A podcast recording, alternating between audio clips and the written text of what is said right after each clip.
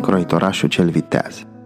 Într-o dimineață însorită, un croitoraș stătea vesel lângă fereastră la masa lui de lucru și cosea de zor. Tocmai atunci pe stradă cobora o țărancă ce începuse să strige cât o ținea gura: "Magiun de vânzare, magiun de vânzare!" Croitorașului îi sună bine în urechi ce striga țăranca, scoase capul pe fereastră și îi spuse femeii: "Vino aici, dragă, vino la mine să-ți vinzi marfa." Femeia urcă treptele casei croitorașului, abia trăgând după ea coșurile grele, și trebuie să desfacă toate oalele în fața lui. El le privi pe toate, pe rând, le ridică în sus, le mirosi, apoi spuse: "Magiunul îmi pare bun, cântărește în patru jumătăți de unci." Femeia, care sperase să facă o vânzare bună, îi dete cât ceru, apoi plecă bombănind, înfuriată și nemulțumită. "Parcă Dumnezeu mi-a trimis magiunul ăsta", își zise croitorașul în sinea lui, "ca să-mi dea forță și putere să pot lucra." Apoi luă o pâine din dulap, tăie o felie și întinse magiunul pe deasupra. "N-are să se acrească până termin haina asta de cusut, apoi am să-l mănânc." Puse felia lângă el și începu să coase, făcând tot mai multe împunsături. În acest timp, mirosul de magiun dulce inundă odaia, unde era o mulțime de muște pe pereți, care, ademenite de parfumul plăcut, veniră lângă croitoraș. "Ei, cine v-a chemat aici?" zise acesta și începu să le alunge. Muștele însă nu înțelegeau o iotă din cele spuse de croitoraș și nu numai că nu plecau, dar chiar se adunau tot mai multe. Atunci, sărindu-i țandăra, croitorașul luă un ștergar și strigă: "Las că vă arăt eu vouă!" și începu să lovească fără milă. Când trase ștergarul și le numără, nu mai puțin de șapte stăteau cu picioarele întinse în fața lui Moarte.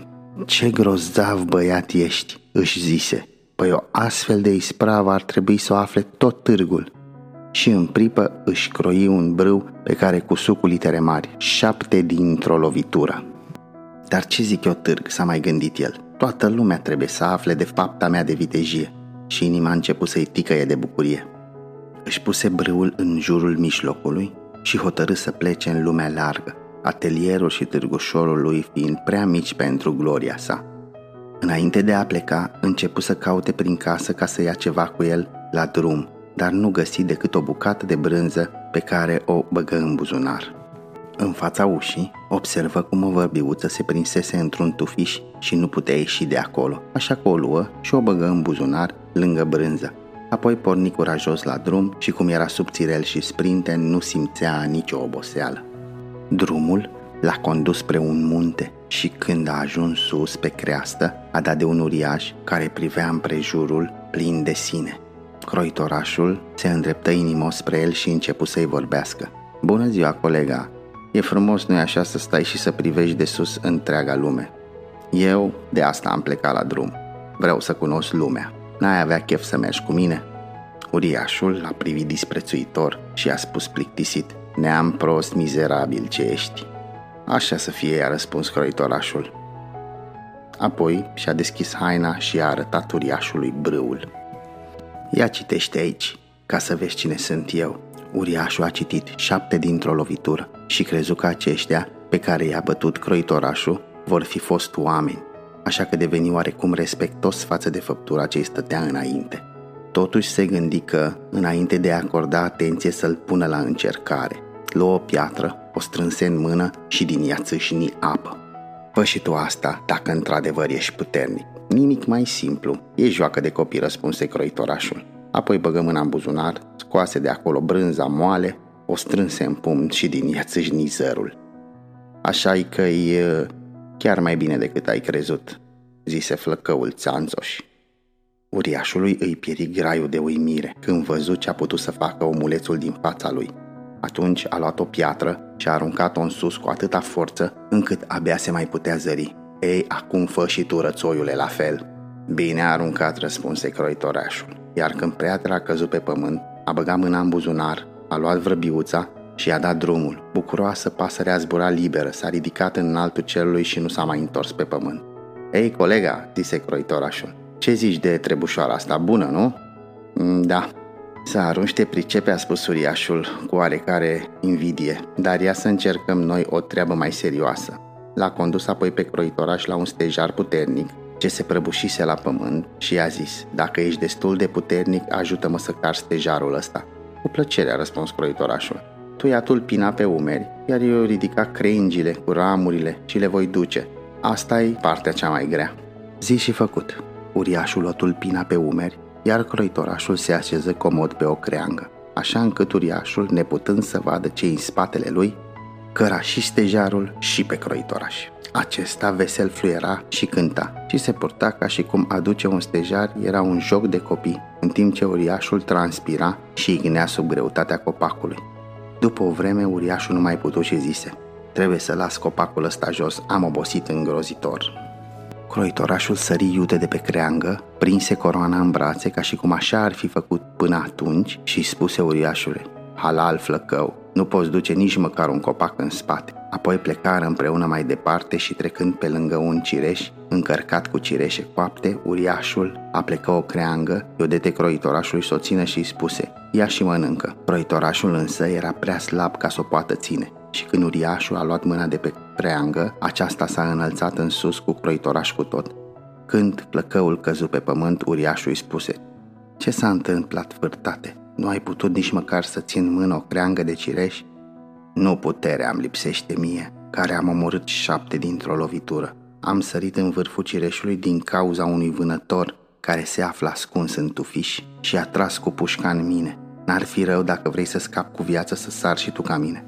Uriașul încercă să sară și el în vârful cireșului, dar rămase agățat între ramuri, așa că și de data asta învingător ieși tot croitorașul cel istet. Uriașul îi spuse atunci: „Pentru că ești un flăcău așa de curajos, hai să noptezi în peștera mea." Croitorașul primi cu plăcere invitația și-l urmă pe uriaș. Când ajunseră în peșteră, văzu și alți uriași care stăteau în jurul unui foc, fiecare cu câte o oaie în mână din care mâncau. Croitorașul privi în jurul lui și spuse: „Peștera asta e mult mai mare decât atelierul meu." Uriașul îi arătă un pat, îi spuse să se așeze și să doarmă.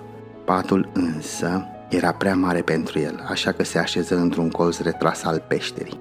La miezul nopții, crezând că musafirul dormea în patul pe care îl arătase, uriașul se sculă, luă o rangă de fier și începu să lovească în pat ca să-i dea lăcustei acesteia înfumurate lovitura de grație. Dis de dimineață, uriașii s-au dus în pădure, uitând de croitoraș, iar acesta, voios că a scăpat cu viață, s-a luat după ei și ce a văzut. Uriașii ucideau și băgau spaima în tot ce întâlneau în cale, prădau și apoi fugeau. Croitorașul însă nu-i scăpa din ochi, se ținea după ei ca și cum le-ar fi mirosit urmele. Într-un târziu ajunseră la curtea regelui. Era foarte obosit de atâta hoină reală, croitorașul se culcă în iarbă. În timp ce dormea, în jurul lui se adunară o mulțime de oameni care începură să-l cerceteze pe toate părțile și așa tot întorcându-l au dat de brâul pe care scria șapte dintr-o lovitură. „Ah," și-au zis ei, „ce caută acest erou aici oare? Că doar la noi e pace. Trebuie să fie un prinț mare și puternic." Apoi s-au dus la rege și au povestit amănunțit ceea ce văzuseră, prevenindu-l că ar putea fi nevoie să înceapă război și că acest viteaz i-ar fi de mare ajutor, așa că nu trebuie cu niciun chip lăsat să plece. Regelui îi plăcu sfatul curtenilor, trimise câțiva oameni să-l aducă pe croitoraș și să-l roage să primească o slujbă înaltă în armata regală. Solul regal a așteptat cuvincios până ce s-a trezit croitorașul, iar când acesta a făcut ochi și a început să se întindă, i-a transmis mesajul regal. „Chiar de aceea am venit aici," răspunse croitorașul, „sunt gata să intru în slujba regelui." Apoi fu primit la curte cu mari onoruri și îi se dădu o casă tare frumoasă. Celelalte căpetenii ale armatei regale nu-l prea aveau la inimă și l-ar fi dorit cât mai departe de ei. „Ce s-ar întâmpla," ziceau ei, „dacă ne-am lua din Temir ce la hartă și el ar omorî șapte dintr-o lovitură? Unuia ca ăsta nu-i rezistă niciunul dintre noi." Așa că s-au dus la rege și i-au spus: „Noi nu suntem așa de puternici încât să luptăm lângă unul care ucide șapte dintr-o lovitură." Regele s-a mâhnit foarte tare la gândul că de dragul unuia trebuia să-i piardă pe toți ceilalți generali al lui, slujitori credincioși, încercați în lupte. dar nu îndrăznea nici el să-l alunge pe croitorașul cel viteaz, de teamă că acesta din răzbunare să nu-i bată cumva oștenii și să-l înlăture chiar și pe el de la putere. A stat el multă vreme și a chibzuit până când a găsit o soluție. A trimis un sol la croitoraș cu mesajul că, dacă e așa mare și viteaz cum se aude, vrea să-i facă o propunere. În pădurea de pe domeniul lui erau doi uriași care se țineau numai de furtișaguri, omoruri, pârjoluri de case, aducând mari necazuri supușilor săi, și nimeni nu se putea apropia de ei fără să-și riște viața. Dacă i-ar înfrânge pe căpcăunii aceștia, el i-ar da de soție pe unica lui fiică și jumătate din regat ca zestre. Ei, asta e ceva pentru un bărbat adevărat ca mine, și-a zis croitorașul. O frumoasă fiică de rege și o jumătate de regat nu ți se oferă în fiecare zi. Dar cum să nu, i-a răspuns el mândru regelui, îi voi înfrânge pe uriaș fără ajutorul călăreților regatului. Cine dărâmă șapte dintr-o lovitură nu se teme de doi căpcăuni. Și croitorașul plecă în căutarea uriașilor, iar călăreții îl urmară în ciuda dorinței lui de a-și face treaba singur. Când ajunse la marginea pădurii însă le spuse, rămâneți aici și mă așteptați, vreau să mă răfuiesc singur cu uriaș. Apoi dispăru în pădure și începu să privească în dreapta și în stânga. N-a trecut multă vreme și i-a zărit pe cei doi căpcăuni care stăteau întinși la umbra unui copac și dormeau adânc. Sfărăiau de se cutremurau crengile. Croitorașul își umplu buzunarele cu pietre și se urcă în copac. Când era pe la mijloc, se târâpe o creangă până ajunse exact deasupra celor care dormeau și lăsă să cadă pietrele peste ei, una câte una, nimerindu-i chiar în piept. Multă vreme căpcăunii n-au simțit nimic, apoi unul se trezi, își înghionti tovarășul și îi spuse, de ce mă bați, mă? Visezi, eu nu te-am bătut. Și se așeză din nou să doarmă, iar croitorașul începu iar să arunce cu pietre în celălalt. Ce e asta? De ce arunci cu pietre în mine, răgnii acesta? Eu? Eu nu arunc în tine cu nimic, bombăni primul căpcăun. S-au mai certat o vreme între ei, apoi, cum erau foarte obosiți, se culcară și închiseră din nou ochii. Croitorașul însă își reîncepu jocul, de data aceasta scoase din buzunar piatra cea mai mare și o aruncă direct în pieptul primului căpcăun. Ei, asta e culmea, strigă el și sări în sus furios. Apoi îl apucă pe tovarășul său și dădu cu el de pământ așa de tare încât copacul se clătină. Celălalt nu se lăsă mai prejos și îi plăti cu aceeași monedă. Până la urmă s-au înfuriat atât de cumplit că au început să smulgă copacii din rădăcini și să se bată cu ei, până ce au căzut amândoi morți la pământ. Atunci croitorașul sări sprinten din copacul în care era urcat și zise bucuros în sinea lui, noroc că n-au smuls și copacul în care eram eu, altfel ar fi trebuit să sară în alt copac ca o veveriță, dar nu era mare lucru, al de noi suntem foarte iuți.